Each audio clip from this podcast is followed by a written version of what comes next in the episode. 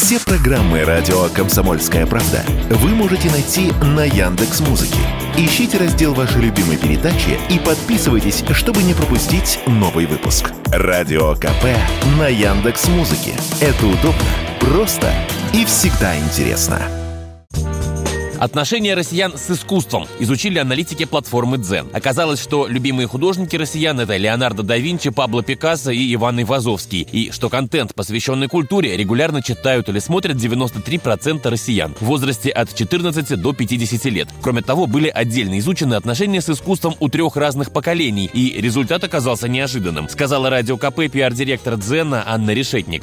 Аналитики поговорили с людьми трех возрастных сегментов. Поколением зумеров — это те, кому от 14 до 24 лет, миллениалов от 25 до 34 лет и поколением X, тем, кому больше 35 лет. Самое интересное, что показало исследование, это чаще всего на выставки и арт-перформансы ходит молодежь. При этом контент, который связан с искусством, популярен среди россиян всех возрастов. Почти все опрошенные отметили, что регулярно читают статьи и смотрят видео о культуре.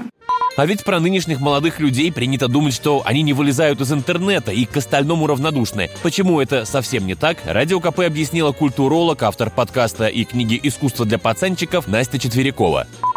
С одной стороны, искусство стало доступным, потому что появилось огромное количество подкастов и YouTube-каналов, где доступным языком рассказывается об искусстве. И то, что раньше считалось каким-то запретным, каким-то элитарным, сейчас доступно абсолютно всем. И я думаю, что зумеры — то активное поколение, которое этим хорошо пользуется. Второе — это то, что в интернете повсюду находят они пасхалки, потому что все, начиная от иллюстраций до мемов, везде используется произведение искусства. И видя постоянно эти пасхалки, эти отсылки к произведениям искусства. Им интересно узнать, а что это такое, а почему оно так распространено, а почему у меня на носках там, не знаю, какие-то ребята в квадратиках и кружочках, которые в обнимку целуются, да.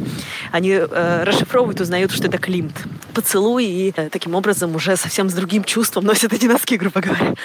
Любимым видом искусства среди россиян по результатам опроса Дзена оказалась музыка. Ее выбрали 70% респондентов. Василий Кондрашов, Радио КП.